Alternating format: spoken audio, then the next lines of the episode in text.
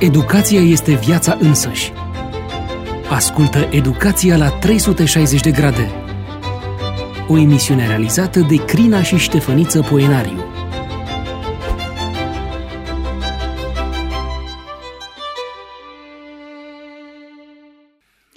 Adolescenții de azi sunt supuși mai multor influențe și tentații decât în orice altă perioadă a istoriei. Datorită internetului și publicațiilor foarte răspândite, niciodată copiilor, copiii nu au avut acces la atât de multe informații nefiltrate de către adulți.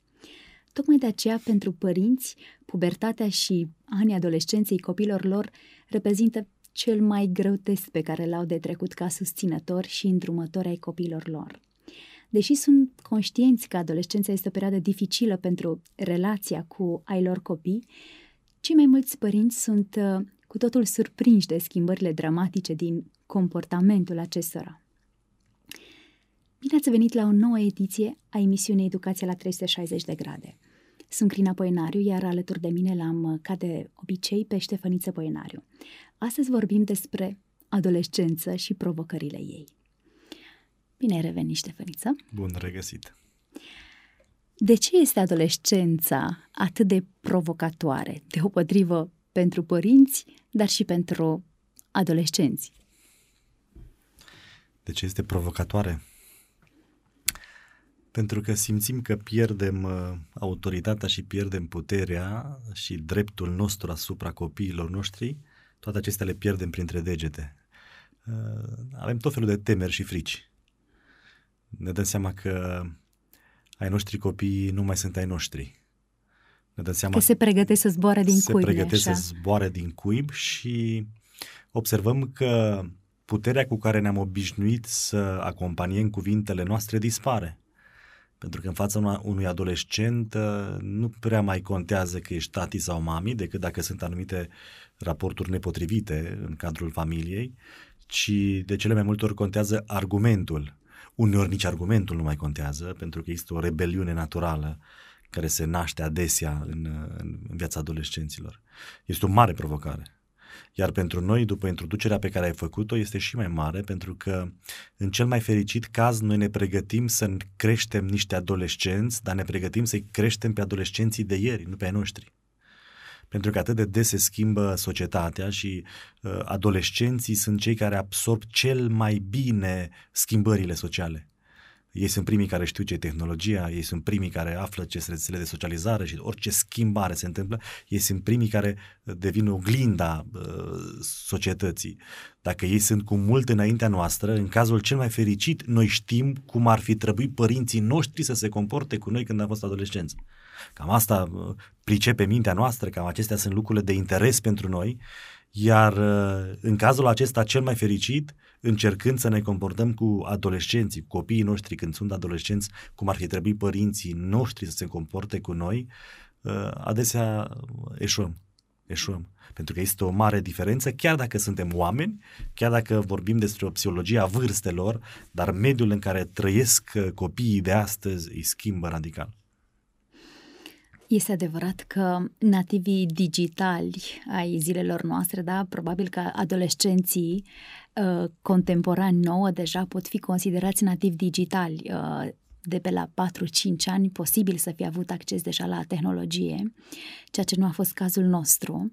Noi în adolescență abia am înțeles că a apărut tehnologia, cel puțin la îndemâna noastră. Cu toate acestea, clar că nu putem uh, sta în expectativă și să zicem, bun, hai să vedem uh, ce aduce societatea și noi uh, să ne, să ne dregem așa strategiile în funcție de mersul societății. Este și acesta un aspect, însă, dincolo de asta, există o, o înțelepciune care, dincolo de schimbările societății, ea a fost transmisă din generație în generație. Și poate chiar am putea să spunem o înțelepciune divină, care a fost dată părinților să înțeleagă această vârstă, indiferent de provocările societății în care se află. Pentru că este adevărat, noi vorbim despre societatea occidentală, dar dacă vorbim despre societatea orientală, acolo ar fi poate alte tipuri de provocări, acolo unde posibil tehnologia să nu fi pătruns, uh, așa cum a pătruns în societatea noastră. Prin urmare, uh, hai să pornim uh, cumva de la, de la premisa că există niște uh, așteptări pe care adolescentul le are de la familie, uh, de la cei cu care relaționează uh, în cadrul instituțiilor școlare, să zicem, da? Pentru că el deja este în etapa în care este școlarizat. De la familie ce așteptări are, de la școală, ce să-i furnizeze școala și uh, de la uh, acele instituții care hrănesc sufletul, care îl înfrumusețează, de la biserică. Îți propun să faci o introducere generală uh, în privința acestor aspecte, după care ne vom întoarce după, uh, după pauza muzicală și vom încerca să intrăm mai în detaliu în aceste aspecte. Ce așteptări are adolescentul de la familie, biserică și școală? În primul rând, uh, ceea ce îi caracterizează pe adolescenți este tocmai acest fapt că au așteptări. Au foarte multe așteptări. Sunt legitime așteptările lor? Depinde de adolescent, dar în general ideea de a avea așteptări de la ceilalți nu este una care să-ți ofere un confort, o siguranță și apoi să te conducă la un echilibru sufletesc, pace, fericire. Așteptările fiind uh, adesea înșelate, uh, foarte ușor uh, suferim. Adolescentul suferă în perioada, sau copilul, tânărul în perioada adolescenței suferă enorm de mult, tocmai din acest motiv, pentru că are foarte multe așteptări. Aceste așteptări neîmplinite uh, sunt cauzate atât de factorii exterior lui, pentru că oamenii, părinții, școala, biserica, ori nu pot să împlinească toate așteptările, dar uneori sunt prea multe, sunt exagerate și de cele mai multe ori prost comunicate sau puțin comunicate. De către adolescent. De către adolescent. Adolescentul își imaginează că în adolescent există așa o, o luptă continuă cu emoțiile, cu sentimentele, cu trăirile, lucrurile nu sunt foarte așezate în mintea lui, el nu are foarte clar concretizate nici măcar dorințele și așteptările lui, doar uh, sunt anumite porniri, uh, anumite creionări emoționale anumite așteptări care nici în mintea lui, în mintea lor, nu sunt foarte clare. Dar uh, uh, adolescentul adesea are așteptarea ca părintele să-l înțeleagă mai bine decât se înțelege el. Pentru că toată viața până în adolescență, copilul a observat că mama știe și tata, dar părinții știu uh, și ce gândesc. Se sperie uneori, nu? Și ai noștri sunt uh, uh, mai mici, nu sunt adolescenți încă, da? Un preadolescent și mai... Ștefania e mai mică, uneori se întreabă, Tată, dar de unde știi? Ai fost aici? Mai văzut? Ți-a, ți-a zis? Uneori pune pe, pe natura supranaturală a chemării dumnezeiești, da? Eu fiind pastor, ce ție ți-a zis Dumnezeu. Măi, eu știu tot. Uh, copilul crește cu această paradigmă și această imagine uh, a părintelui care de cele mai multe ori prin experiență copilul a ajuns la concluzia că este mai bine cunoscut de către părinte decât se cunoaște el însuși. Și atunci Uh, în adolescență are așteptarea aceasta. Uh, inconștient, nematerializată în cuvinte, nu foarte clară, dar uh, are așteptarea ca părintele să-l înțeleagă. Să fie înțeles nevoie. fără să comunice. Fără să comunice sau are și impresia că el comunică, mm-hmm. dar de-abia atunci învățăm să comunicăm autentic și când emoțiile copleșesc așa ființa, comunicarea este una defectuoasă de cele mai multe ori. Au așteptări cu privire la orice adolescenții încep să aibă așteptări de la părinți să fie ajutați din punct de vedere financiar, să aibă banii lor, să investească, să au așteptarea uh, de a, de a știu eu, de a uh, câștiga bani. O, este o tensiune între, între școală și uh, muncă. Mm-hmm. Vreau să am banii mei, mă las de școală. Mm-hmm, mm-hmm. Mm-hmm. Au, uh, au așteptarea de a fi uh, lăsați în pace, de a, de a le oferi o intimitate în care doar când ei au nevoie de părinte, părintele să apară. Mm. Dar când nu cer, uh, părinții n-ar trebui să existe pe lângă. Uh, e și un soi de egoism acesta, nu așa? Poate fi, poate fi, poate e o, o, o dezvoltare, un proces natural al desprinderii de familie ce ține de care independență. Care trebuie înțeles și decodat. Care trebuie înțeles și, și decodat.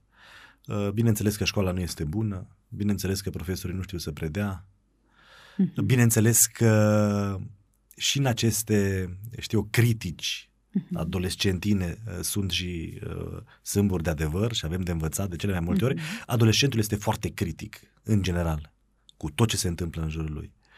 Această realitate poate să fie și un, uh, un atu pentru noi, pentru familie, pentru biserică, pentru școală. Pentru că din nemulțumirile lor sau prin critica lor, noi putem să identificăm în viața noastră sau în contextul de muncă să, să, să identificăm uh, vulnerabilități pe care să le rezolvăm.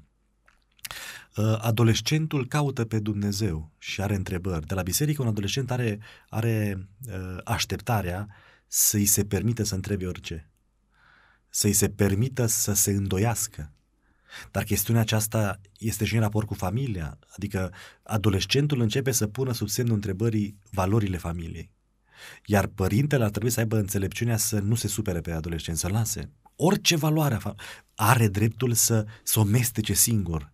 Pentru că dacă singur nu ajunge copilul la, la acea valoare, analizând-o, el nu asimilează și cândva se va întoarce împotriva lui. La fel este și cu biserica, uh, la fel este și cu școala. La școală, la școală adolescentul are nevoia, nevoia de, de, a, de a simți că face parte din deciziile cumva, sau cel puțin din deciziile care îl privesc pe el, să, să decidă ce să învețe, ce să nu învețe, uh, să n-aibă presiunea de a fi bun la toate.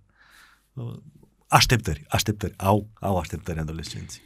Adolescența, așadar, este o sumă de gânduri critice, de așteptări, de dorința de a fi înțeles chiar dacă nu reușești să te comunici pe tine însuți sau pe tine însăți. Um, referitor la aceste așteptări pe care un adolescent ar putea să le aibă, am stat de vorbă cu un adolescent, așa cum uh, ar fi fost potrivit, nu-i așa, pentru emisiunea noastră. Andrei Soltănel are 18 ani. Este uh, cel care ne-a împărtășit din gândurile lui cu privire la așteptările pe care el însuși le are vis-a-vis de familie și alte uh, entități care, cu care el uh, s-a confruntat. Ce așteptări avem noi ca adolescenți de la părinți? Să ne susțină visurile și să ne îndrume pe parcursul procesului de dezvoltare profesională. Să ne ofere idei, să ne povestească, uh, să ne povestească despre experiențele lor, despre trecutul lor și greșelile lor și să ne ajute la evitarea acestora. Să ne sprijine chiar și financiar. Începuturile întotdeauna sunt greoaie. Să creadă în noi, să ne ajute în realizarea viselor noastre, acceptându-ne dreptul de a greși, să ne fie ca cei mai buni prieteni acceptarea, comunicarea deschisă și transparentă sunt, uh, sunt baza unei astfel de relații. Să ne privească ca pe niște adulți. Ce așteptări avem de la școală? Să ne garanteze accesul uh, la educație, să ne învețe cum să ne adaptăm uh, în societate, să ne ajute la descoperirea și uh, dezvoltarea talentelor și pasiunilor. Uh, iar atunci uh, când uh, iar atunci când ieșim din băncile școlii să fim formați și pregătiți pentru a înfrunta dificultățile vieții. Adesea, uh, viața reală diferă foarte mult față de globul școlarizării în care trăim atât de mult timp adolescenții au nevoie ca școala să le, să le garanteze accesul la educație, dar și inovație. Să profesorii să ne fie modele în călătoria identificării viselor noastre. Mi-ar plăcea ca școala să se adapteze specificului nostru mai degrabă decât uh, să caute a ne integra pe toți în uh, diferite șabloane.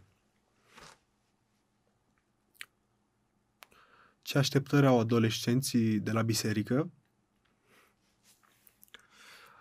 să ne învețe cum să vorbim cu Dumnezeu, cum să-i cerem ajutorul, cum să ne, cum să ne comportăm cu cei din jurul nostru.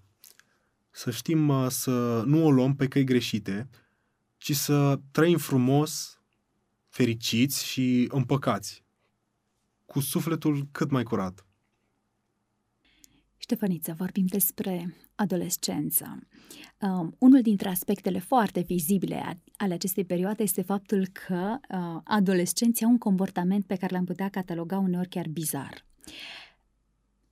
Se cumva se moștenește ideea și se transmite că ar fi acest comportament bizar s-ar datora unor, uh, eu știu, tulburări hormonale. Ei bine, uh, în ultima vreme, oamenii de știință uh, au venit cu o altă teorie și aș vrea să-ți, să-ți spun, uh, spre exemplu, un studiu al Institutului de Sănătate Mentală din Maryland, Statele Unite, um, a ajuns la concluzia că, de fapt, ar fi un alt element care ar duce într-o oarecare măsură, justificabilă, spun ei, la un comportament uh, mai bizar al adolescenților.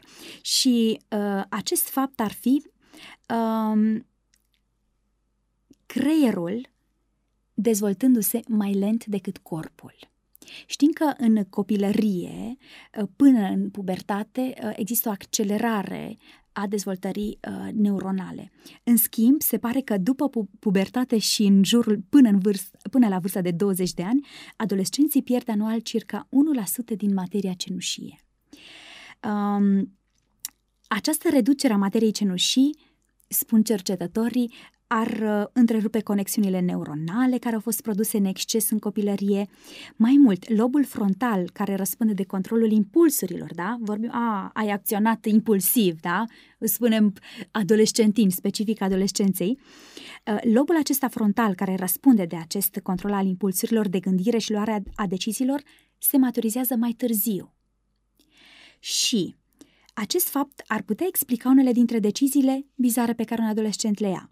Deși creierul acționează în, a, în această etapă a vieții precum un burete, da, în ceea ce privește acumularea de cunoștințe, se pare că vorbim despre absența sau uh, o dimensiune mult mai redusă a capacității de a te controla, de a te autocontrola uh, în ceea ce privește decizia pe care ar trebui să o iei. Cum vezi tu aceste lucruri? Adolescenții, spuneai, au așteptări, gândesc critic, dar au, nu e un secret pentru nimeni, și un comportament care este greu unor de descifrat.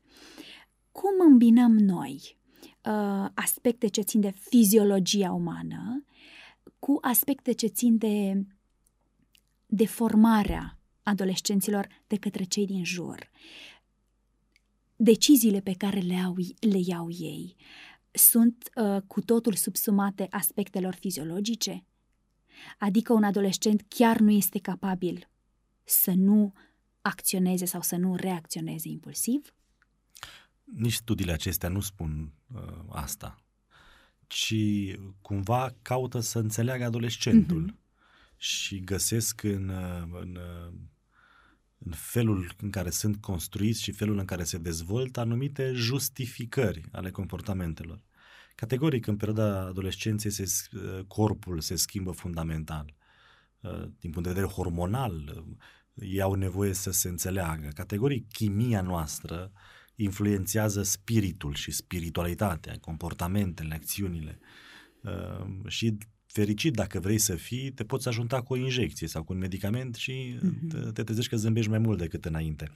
Categoric, schimbările din adolescent uh, îl, îl influențează, dar există aici o, o, o dezbatere cu privire la felul în care uh, o, o dimensiune influențează pe cealaltă.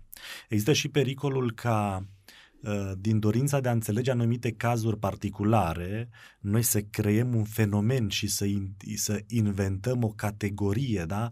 să inventăm uh, uh, categoria adolescenților. Îi numim așa, cineva prima dată a început să-i numească, nu? Uh, punem uh, o etichetă pe ei, uh, uh, descriem caracteristicile lor, Mhm. și începem să ne raportăm la copiii din vârsta respectivă ca la niște adolescenți, ca la niște adolescenți în raport cu conceptul meu cu privire la adolescenți. Unul mai cult, mai elevat sau unul mai, știu eu, uh, natural, ce ține de tradiție, ce ține de moștenirea mea, de familia din care provin, iar raportarea mea la un copil de 12-18 ani s-ar putea să-l determine pe el să fie conform conceptului meu. Adică raportarea mea la copil s-ar putea să-l facă adolescent după conceptul adolescentului, eu știind că adolescenții sunt așa. Uh, despre mine pot să spun. Uh, mult timp spuneam că eu n-am avut o caracteristică a adolescenților. Mă cam păcălez, nu chiar o, nicio caracteristică. Dar în același timp uh, poți păcăli acele creonări ale adolescenților păcăli. Le poți ocoli, poți fi altfel. E o miză. Trăim transformări, dar transformări trăim tot timpul. La fel este cu preadolescenții perioada aceasta în care procesul de mielinizare se finalizează, acest proces de îmbrăcare a nervilor într-o substanță care face să dispară scurcircuitul neuronal, da, în termeni foarte așa relaxați, populari, adică un copil până la 8-9 ani când își finalizează procesul acesta inconștient categoric, da, ce se întâmplă în el de mielinizare, are nevoie să îi se spună de zeci de ori același lucru, pentru că se spune că cu 80% sau uh, era un număr de nu știu câte ori mai uh, greu, un copil, de 8 ori, mă scuzi, de 8 ori un copil mai greu uh, reușește să uh, facă ceea ce își propune să facă. Adică la nivel intelectual el ia o decizie, dar până acea decizie este adusă în concret, în realitate, procesul acesta este de 8 ori mai greu până la 8-9 ani decât în dreptul unui adult. Și atunci nu ai dreptul ca părinte, de exemplu, să-i spui o singură dată îți spun. Eu nu-ți spun de două ori. Ba da, de 10 ori să-i spui. La fel este și în, în situația aceasta când ne raportăm la adolescenți. Avem nevoie să înțelegem că mintea nu se dezvoltă în momentul de față la fel ca trupul și că el este pe partea hormonală, pe partea de emoții, el este copleșit de anumite realități noi pe care nu reușește să le gestioneze, da, din punct de vedere rațional, să le așeze, să avem nevoie să îi dăm sau să conștientizăm, avem nevoie să conștientizăm această realitate și să ne raportăm uh, potrivit, da, conform acestei realități la adolescent, dar nici să uh, îi așezăm pe toți în anumite categorii. Nici să le luăm sau să nu le oferim încrederea pentru că sunt niște adolescenți. Nici să pornim de la premisa că ei sunt bizari, ești un adolescent. Nici să socotim că, a, tu ești așa pentru că ești adolescent. El copilul, tânărul se poate simți în confort și chiar să se justifice, să se ascundă sub acest concept care e teoretic al adolescentului. El este om. Este om. Hai că ajunge, copil om. Dar aceste împărțiri sunt, sunt folositoare într-o anumită măsură, dar sunt și periculoase. În alte cuvinte, uh, dacă am înțeles bine, există două fațete. Pe de o parte, predispoziția la comportamente de risc, pe de altă parte, predispoziția la a crește om și deja um, pârghile acestea înspre maturizare să fie exersate.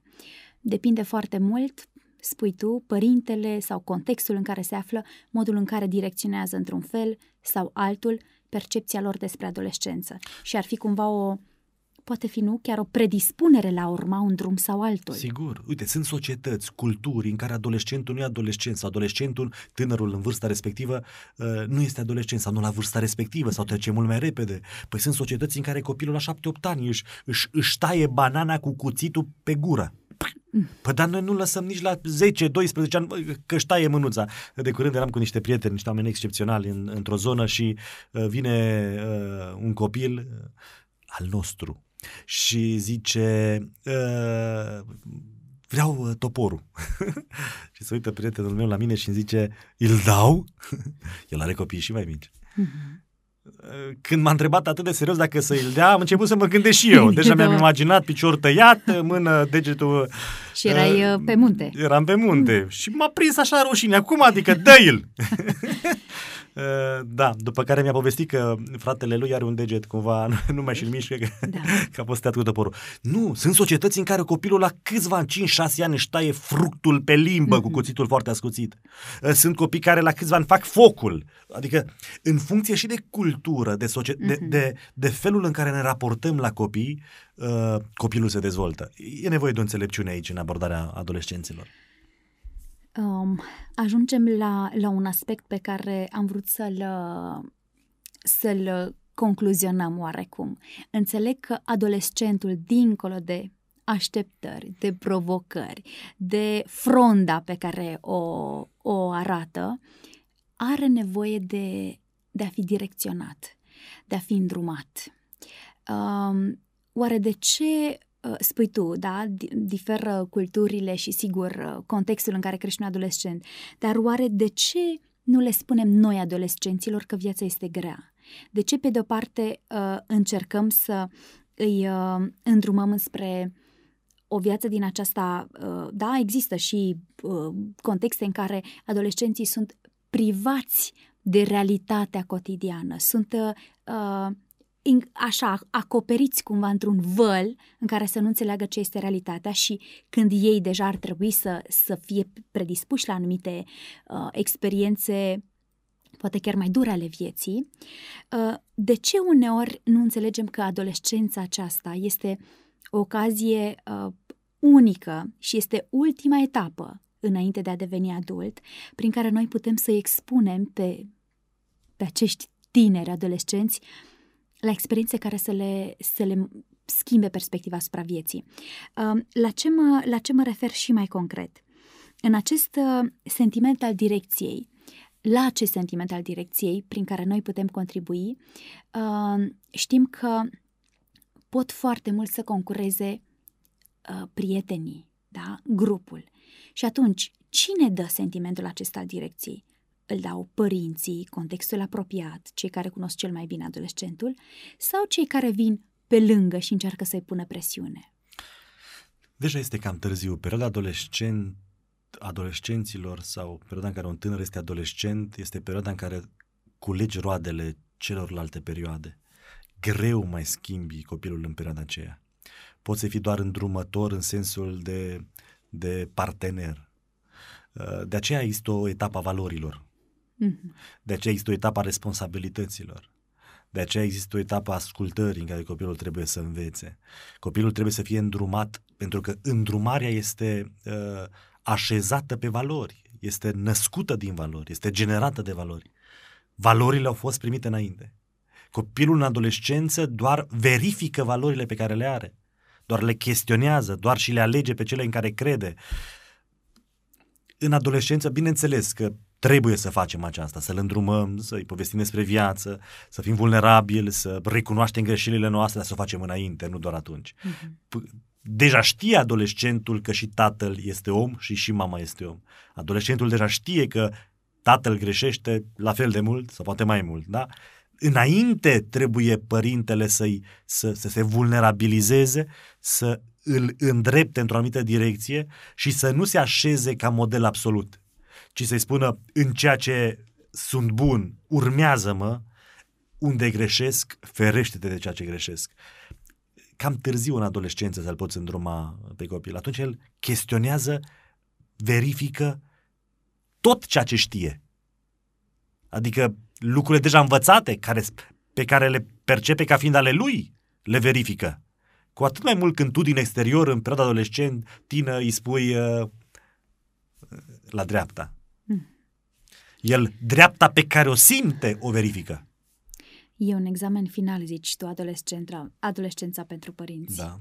Iar atunci când apare acest, această presiune de grup din partea prietenilor, a, da, a anturajului, ă, acesta este doar ă, un rezultat al ă, tacticilor adoptate în educația copilului. Aici există un mare pericol în perioada 0-3 ani aproximativ, când copilul trebuie să învețe să asculte, este foarte gingaș și de obicei părinții nu... De obicei părinții ascultă de copii, nu copiii de părinți. Pierzând anumite lupte în celelalte etape până în adolescență, dintr-o dată în adolescență, consecințele deciziilor tinerilor sunt mult mai mari. Dacă la început vorbim despre un caiet rupt, o jucărie nu știu cum, uh, un pahar spart, uh, când vorbim despre greșeli în adolescență, vorbim poate despre sarcini, uh, știu fapte penale, lucruri pe care nu le mai poți salva. Bun, într-un context de genul acesta, ca părinte, tu nefăcându-ți treaba cum trebuie, nu că n-ai vrut, că iubești copilul, limitat, n-ai înțeles, n-ai avut informații, tu în momentul acesta uh, al adolescenței te sperii pentru că îți dai seama de consecințe și ești în fața unui copil care nu te mai ascultă, care nu și-a asimilat valorile pe care le-ai rostit înainte sau nu prea le-ai rostit, cine știe. Nu ascultă de tine deloc. Și tu vezi care sunt consecințele, că sunt mari acum. Poate să apară un copil, vine tati, am venit. Nu? Am venit Cu doi, cineva am, am venit doi, unul. da. Te sperii și atunci ce faci ca părinte? Ești dictator. Adică nu îi permiți autoritar, rigid, în reguli, nu lași. Păi așa trebuie să te comporți când avea 0 ani, 0-3 ani. Cu cât pedepsele sau rigoarea acestea sunt uh, uh, așezate pe copil la o vârstă mai fragedă, îi prind bine. Au, se simte sigur copilul și dorește, iubește o astfel de autoritate. Dar cu cât pedeapsa sau autoritatea este la o vârstă mai înaintată, depersonalizează. 1. Depersonalizăm orice formă de pedeapsă. În adolescență îl depersonalizează. N-ar mai trebui să pedepsim adolescenții. Pentru că nu mai știe cine este el. Și pe lângă aceasta, această atitudine este una care rupe relația, rupe încrederea, nu te mai vrea lângă, este dispus să plece de acasă. Chiar dacă știe că tu ai cumpărat calculator, ai cumpărat uh, nu știu ce bicicletă, i-ai luat telefon, da, un nou, uh, acum cât e, nu știu, 10, 20, cât e, bun, i-ai luat orice, el spune, ți le las pe toate, și hainele de pe mine ți le dau, mă duc în izmene, mă duc de acasă și scap de tine. Lasă-mă. Dacă eu pierd relația cu el, l-am pierdut pentru totdeauna. În alte cuvinte, uh, adolescentul vine la tine ca părinte și spune sunt o fabrică în construcție, acceptăm așa cum sunt. Da, dar nu așa cum sunt. Uh, el poate să spună așa, unii sunt mai obraznici, dar uh, realitatea este că adolescentul este rodul nostru. Uh-huh. Ceea ce l-am făcut, el este.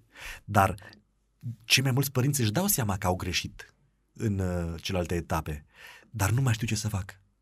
Și în ciuda faptului că își asumă că responsabilii primi sunt ei, responsabili ai deciziilor lui greșite, cu toate acestea neștiind ce să mai facă, devin rigizi, dictatori, autoritari și îl pierde tot, rup relația și îl scapă. Ce să facă un părinte de adolescent? Cum să comunice? Așa încât, uh, dincolo de provocări, așteptări, să existe acel parteneriat între părinte și Să fie și parteneriat. Copil. Adolescentul trebuie să-l perceapă pe copil ca prieten, ca pe partener, părinte. pe părinte, ca partener. Uh-huh. Dacă nu există egalitatea aceasta între părinte și adolescent, adolescentul nu mai primește nimic. Uh-huh. Singura posibilitate a părintelui să mai schimbe ceva este să-i câștige încrederea. Cum? Prin prietenie. Ascultându-l. Adolescentul are nevoie de comunicare multă, dar are nevoie de și nu primește. E deranjat când mama vorbește cu el. Nu vrea să vorbească.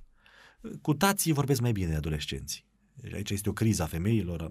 Dar cu toate acestea, îl acceptă ca partener de dialog pe pe tată, cel mai rațional. Pe tată, înțeleg, pentru că el cam tace.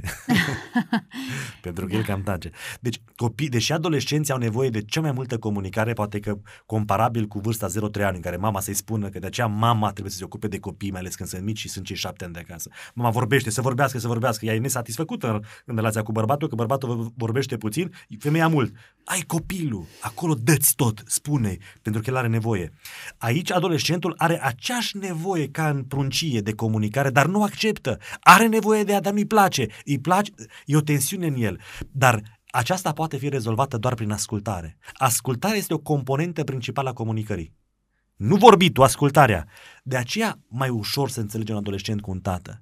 Are nevoie să fie ascultat. Îl asculți, îl întrebi, asta ai vrut să spui, uh, înțeleg bine, uh, spune-mi, povestește-mi. Cât vrea să vorbească, atâta să asculți cât vrea să vorbească, atâta să asculți. Vorbește puțin despre aspectul dezvoltării fizice. Uh, iată, spuneam, uh, mai devreme faptul că, într-adevăr, corpul lor crește mai mult decât uh, partea aceasta de dezvoltă, dezvoltare da. da, neuronală. Um, cum ar putea adolescenții să, să dezvolte un, un, un corp, un trup sănătos în această perioadă în care sunt mai predispuși oricum să doarmă mai târziu, sunt mai predispuși să nu mănânce sau să încerce să mănânce mai mult ce vor ei. Acum suntem asaltați de mâncarea aceasta fast food sau junk food, să zicem, da, cu adevărat. Um, cum ar putea un adolescent să, să țină echilibrul acesta între a face ceea ce îi place uh, în privința îngrijirii corpului și totuși a fi responsabil pentru că, iată, în adolescență cumva se oprește etapa aceasta de creștere fizică. Ideal este să nu trăiască la oraș. Nu? Ideal mm-hmm. este să aibă 7000 de metri pătrați mm-hmm. în care să se joace, să fugă, să aibă animale, să aibă câine, să aibă de toate. Uh, în primul rând, copilul, cât și adolescentul, are nevoie de mișcare. În a, din al doilea sau uh, al doilea lucru, dintr-o perspectivă apropiată de ideal, să muncească. Uh-huh. Lenea este o boală. Lenea zdrobește trupul, fizicul. Lenea aduce păcatul în viața omului. Lenea uh, strică caracterul copilului. Dar, într-adevăr, uh, ce să muncească? Pentru că copilul începe să nu iubească munca. De ce? Pentru că noi raportăm familia, raportăm viața la un ideal, deși noi trăim într-o, într-un context total uh, rupt de idealul pe care Dumnezeu l-a creat odată. Nu? Numai mediul în care trăim noi, numai orele de muncă în fiecare zi, numai uh, trăitul într-o cutie de da, patru pereți într-un bloc. Uh, nu, toate aceste lucruri care, în care conștient suntem așezați, le, le, le dăm la o parte și ne avem așteptări uh, nerealiste asupra copiilor. Într-un, depinde de contextul în care ești. Dacă tu nu ești la țară, dacă tu nu ai pădurea în jurul tău, dacă tu... Copilul nu are cum să muncească, nu are cum să... nu are, are drag de muncă și normal să n-aibă drag de muncă. Atunci îți rămâne măcar sportul. Mm-hmm. Sport. Ce sport îi face? Du la sport. Dar sportul devine din nou premiza relației și prieteniei. Tu, ca mm-hmm. părinte, joacă-te cu el. Nu? Cum faci tu la școală, că te-am văzut și te-am zis ai grijă la cizme. Am în, jucat fotbal cu, în fustă, cu cizme. Cu cizme de piele și fotbal cu da. copiii. E spre adolescenți, nu? Clasa 5 da, da, da, da. da. Bun, asta e, du la joacă. În ideea că sunt momente în care, pe care nu le poți regiza și pot da. fi unice și da. repetabile. Și, ba, să fie repetabile, să fie e, repetabile, da. De acord, da. dar uneori sunt șanse în care da, sigur, sigur. poți să, să-i mești pe copii. Deci jocul, uh, sportul dezvoltă copilul, îl, îl, îi, îi distrage atenția de la mizerii, de la calculator, de la telefoane și încheagă relația, parteneriatul, mm-hmm. prietenia cu, între părinte și copil și adolescent. Iar prietenia aceasta este premiza principală prin care adolescentul poate fi salvat. În alte cuvinte, uh, să aparțină unui grup cu preocupări uh, înspre un stil de viață sănătos, înspre um, implicare socială, ne așa adolescenții care se implică în viața altora mai nevoiași ca mm-hmm. ei, uh, au șanse mult mai mari să-și, să-și schimbe direcția vieții. Foarte important. Am uh, cunosc un... Uh, un tânăr, uh, am copilărit alături de el și uh, am auzit uh, indirect faptul că el povestea cuiva că, mă rog, a plecat, a plecat în Africa cu un bagaj, cum plecăm noi europenii, cu de toate, iar la întoarcere și periuța și-a lăsat acolo, și periuța de dinți. Da, adolescența poate fi, iată, o oportunitate în care parteneriatul acesta între părinți, adolescenți și un grup social ar putea duce la lucruri da. fenomenale. Adolescentul este un animal. E mare, e fioros, e crește de mai la șapte, 18 ani, ori într-un an, doi nu mai recunoști. Uh-huh. Te uiți, zici că e alt copil. Dar cu inimă de copilaș. Uh-huh. Adolescentul, deși este mare și dur, este cel mai sensibil. Este cea mai sensibilă perioadă din viața omului adolescența. Orice îl atinge. O sensibilitate și dusă în extrem, că se supără ușor, pune la inimă, nu doarme noaptea, el face pe duru, face pe duru, dar în realitate este o păpușă este conducându-l spre zonele acestea uh, știu eu, care dau sens vieții, care dau sens vieții mm-hmm. de voluntariat, uh, sociale, prin, când el vede suferința, vede durerea, vede povești de viață diferite, este atins pentru totdeauna. Este un mijloc de a schimba adolescentul acesta, de a-l duce în locuri în care să vadă o altă realitate. Ștefăniță, am ajuns la, la capătul discuției noastre. Cum ai concluzionat tu uh, ceea ce noi am atins cu siguranță, de-abia am reușit să atingem anumite aspecte. Uh, cum ai concluzionat tu uh, acest demers al nostru de a înțelege adolescența? Ce ai transmite tu celor care ne ascult sau ne vizionează uh, vis-a-vis de etapa aceasta a adolescenței? Le-aș oferi un model, modelul tatălui fiului risipitor. Un tată care îl reprezintă pe Dumnezeu. Un tată irațional, prost de bun, după cum spun unii. Îi cere banii, îi cere moștenirea, el era în viață. Ce jignire! S-a raportat la tatălui ca la un mort. Tatăl i-a dat. A plecat de acasă și în fiecare zi l-aștepta. Uh, omul a pierdut toți banii, a început să mănânce, adică să-și dorească ce mâncau porcii, dar n-avea și se întoarce înapoi cu gândul să fie rob. Dar când s-a întors acasă, tatăl era în poartă, așteptându-l. Cum de s-au nimerit? S-au nimerit pentru că tatăl în fiecare zi l-aștepta. Și când a venit acasă, i-a pus inelul înapoi în deget, ca semn al autorității, nu e rob, ci e șeful acestei case. Restabilit demnitatea. Demnitatea, hainele cele mai bune și o sărbătoare mare. Este uh, iraționalitatea iubirii. Este singura armă pe care un părinte o mai are în raport cu adolescentul. E, să iubească, să-i fie prieten și partener. Oricine iubește este din Dumnezeu, nu-i așa? Uh, iubind pe cei din jur, practic uh, reflectăm ceea ce Dumnezeu a pus în fiecare dintre noi. Îți mulțumesc pentru aceste gânduri. Aș vrea acum să le transmit celor care ne ascultă și ne vizionează că urmează o pauză muzicală, după care ne întoarcem pentru sugestia de lectură a fiecărei ediții. Jordan Peterson este profesor de psihologie la Universitatea din Toronto, psiholog clinician, devenit o personalitate publică la sfârșitul anilor 2010 datorită opiniilor sale conservatoare asupra problemelor culturale și politice ale vremii.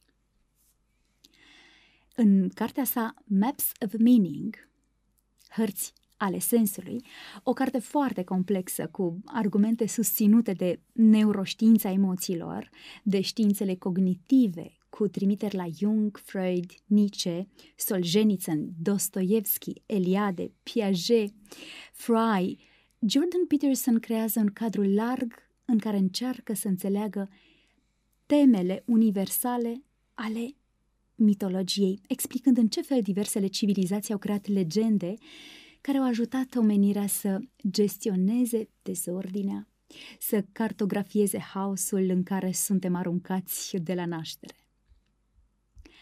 Peterson susține că viziunea empirică asupra lumii, reprezentând lumea ca un loc al lucrurilor care poate fi testat obiectiv și validat de mai mulți observatori, nu este modul în care ființele umane experimentează în primul rând realitatea sau modul în care decid să se comporte. Lumea poate și trebuie privită ca un loc format din experiențe sau instrumente mai degrabă decât din simple obiecte, așa cum am fost instruiți să facem ca ființe umane post-iluministe. Aceasta este diferența principală între o persoană în 2021 uh, după era noastră și o persoană din 2021 înainte erei noastre. Nu este inteligența, este o chestiune de punct de vedere. Am fost instruiți să gândim diferit decât oamenii care au scris Biblia, de exemplu. Astfel, dacă i-ai cere unui sumerian străvechi să descrie o ceașcă de cafea, el ar spune probabil ceva de genul – pare un loc frumos pentru a mi păstra lichidul. Dacă l-ai întreba pe un bărbat de astăzi, el ar putea spune Ei bine, este un obiect mic din sticlă cu un mâner. De ce această diferență de mentalitate? Un ateu modern, de exemplu, poate spune Uite, o ceașcă de cafea. O văd, o pot atinge, pot să o sparg. De aceea ceașca este reală. Nu-L pot vedea pe Dumnezeu, nu-L pot atinge pe Dumnezeu, prin urmare, nu există Dumnezeu. Mintea preștiințifică a fost preocupată în primul rând de semnificația motivațională a evenimentelor și proceselor. Strămoșii noștri erau interesați să transmită înțelepciunea și experiențele colective următoarei generații prin mituri și povești religioase, care nu se doreau a fi descriptive, ci erau morale în intenția lor, nu visau descrierea felului cum funcționează lumea, ci vorbeau despre cum trebuie să se comporte omul. Este rezonabil să presupunem că, pe termen lung, specia noastră uită tot ce este inutil, dar nu-și uită miturile. O mare parte a activității culturale este de fapt efortul acesta de a se asigura că astfel de mituri sunt constant reprezentate și comunicate. O poveste bună are o calitate universală, spune Peterson. Vorbește o limbă pe care o înțeleg toți. Orice limbaj universal inteligibil trebuie să aibă referenți universali, iar acest lucru înseamnă că o poveste bună trebuie să ne vorbească despre acele aspecte ale experienței pe care le împărtășim cu toții, indiferent de barierele ideologice și religioase care ne despart. Peterson susține că toate ființele umane experimentează în primul rând realitatea prin viziunea fenomenologică asupra lumii. O reprezentare a lumii ca un forum de acțiune, compus dintr-un teritoriu cunoscut, ne referim la zone de experiență unde știi unde ești, ce vrei și, trebuie, și ce trebuie să faci pentru a obține ceea ce vrei. Da, un teritoriu necunoscut, ne referim la zone de experiență car, în care nu știi cu precizie unde te afli, ce vrei sau ce trebuie să faci pentru a obține ceea ce vrei și un al treilea aspect, individul, care navighează în sau între aceste două teritorii în mod voluntar și sau involuntar. Nu ne mai temem de foc, nu pentru că ne-am obișnuit cu el, ci pentru că am învățat să-l controlăm, modificând, modificându-ne comportamentul față de el. Focul, atâta vreme cât îl putem controla, nu mai este ceva amenințător, ci ceva familiar, util chiar. Teritoriul explorat este definit deci de securitate. Teritoriul sigur este acel loc unde știm să acționăm. A ști cum să acționăm înseamnă a fi siguri că acțiunile întreprinse în direcția înțelegerii contextului prezent vor aduce rezultatele dorite în viitor, spune Peterson. Teritoriile explorate, lucrurile pe care le putem controla, devin zone de siguranță. Peterson încearcă să stabilească o bază neuropsihologică pentru aceste aspecte ireductibile ale experienței fenomenologice. Opinând că diferite funcții ale creierului susțin afirmația inițială conform cărea toate ființele umane clasifică teritoriile în cunoscute și necunoscute și că, printr-o explorare atentă, omul poate transforma necunoscutul și lumea terifiantă în ceva confortabil, productiv și chiar familiar. Odată stabilite aceste afirmații fundamentale, restul cărții prezintă cadrul interpretativ al modului în care interacțiunea dintre necunoscut, cunoscut și cunoscător apare în diferite imagini sau motive mitice, care sunt preluate din diferite culturi și perioade de timp și, de asemenea, ce implicații ar trebui să aibă aceste teme recurente asupra comportamentului uman. Poveștile pe care omenirea le tot spune de secole sunt expresia memoriei declarative, care știe ce. Aceste istorisiri fiind despre obiecte animate, ființe motivate, emoționale, pot fi privite deci ca descriere ale comportamentului, reprezentări ale rezultatelor sistemului uh, procedural, un sistem care știe cum. Peterson concluzionează că două opțiuni fenomenologice luptă în mod constant pentru întrupare umană prin comportament și reprezentare. Omnisciența arogantă, dar lașă și copilărească, sau cercetarea umilă, dar curajoasă și matură. Cu alte cuvinte, putem alege fie să ignorăm anomaliile sau lucrurile care nu merg după model, orice nu așteptăm, înțelegem, inclusiv greșelile noastre, fie putem aborda cu precauție anomaliile, tot ceea ce iese din tiparele cunoscute, până când accedem la resurse sau comportamente care să ne aducă ceea ce ne dorim. Aceste opțiuni constituie bătălia mitică dintre bine și rău, iar Peterson susține că este în interesul omului să fie bun. Cartea ridică întrebarea dacă există o diferență calitativă între abordările empirice și fenomenologice ale realității și apoi dacă abordarea fenomenologică are prioritate involuntară asupra abordării empirice. Natura calitativ distinctă și predominantă a fenomenologiei pare evidentă. Orice acțiune implică faptul că un rezultat este mai bun decât altul, astfel că judecățile de valoare între obiecte sau situații sunt inevitabile și necesare. Acest cadru de evaluare nu poate fi furnizat de descrierea empirică, indiferentă a obiectelor.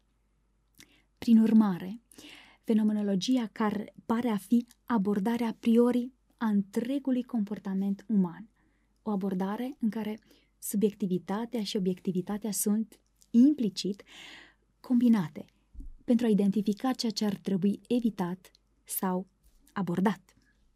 Pare rezonabil, deci, să afirmăm că orice reprezentare a realității care încearcă să pretindă ce ar trebui valorizat sau ce ar trebui făcut, trebuie privită în primul rând ca o reprezentare fenomenologică și, prin urmare, ar trebui judecat după succesul său de a ajuta ființele umane să realizeze ceea ce uh, își doresc subiectiv și nu după cât de exact este empiric.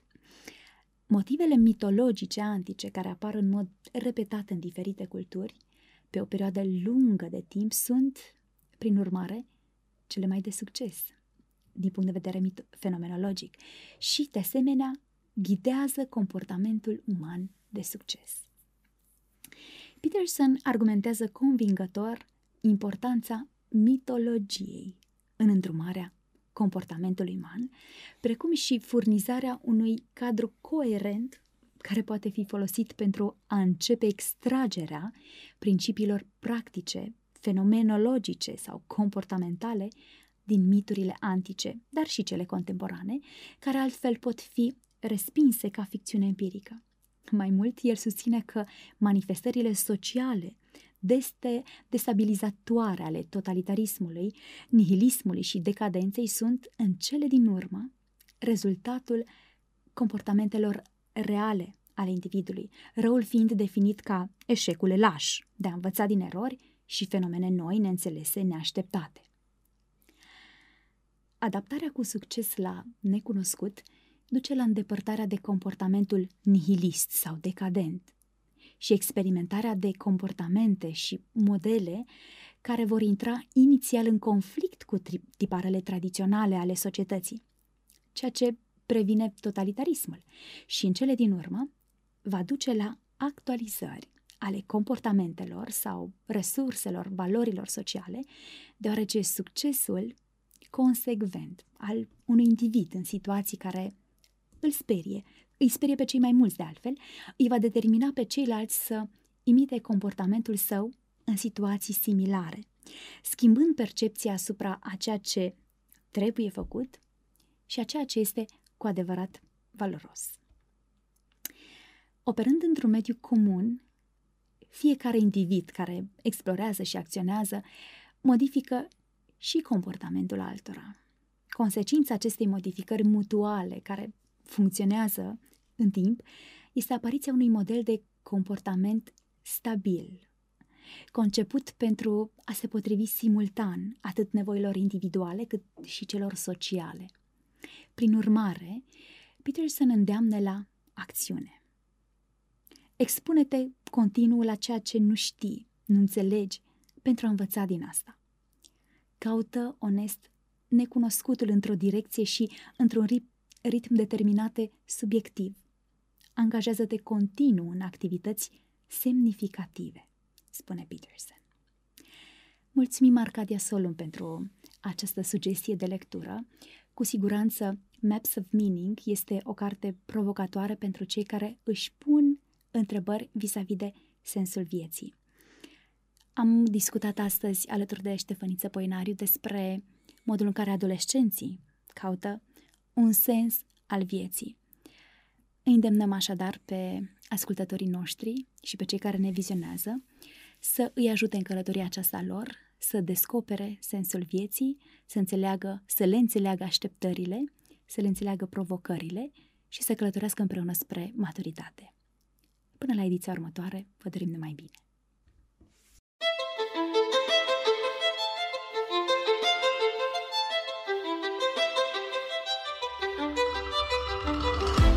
Educația este viața însăși. Ascultă Educația la 360 de grade. O emisiune realizată de Crina și Ștefăniță Poenariu.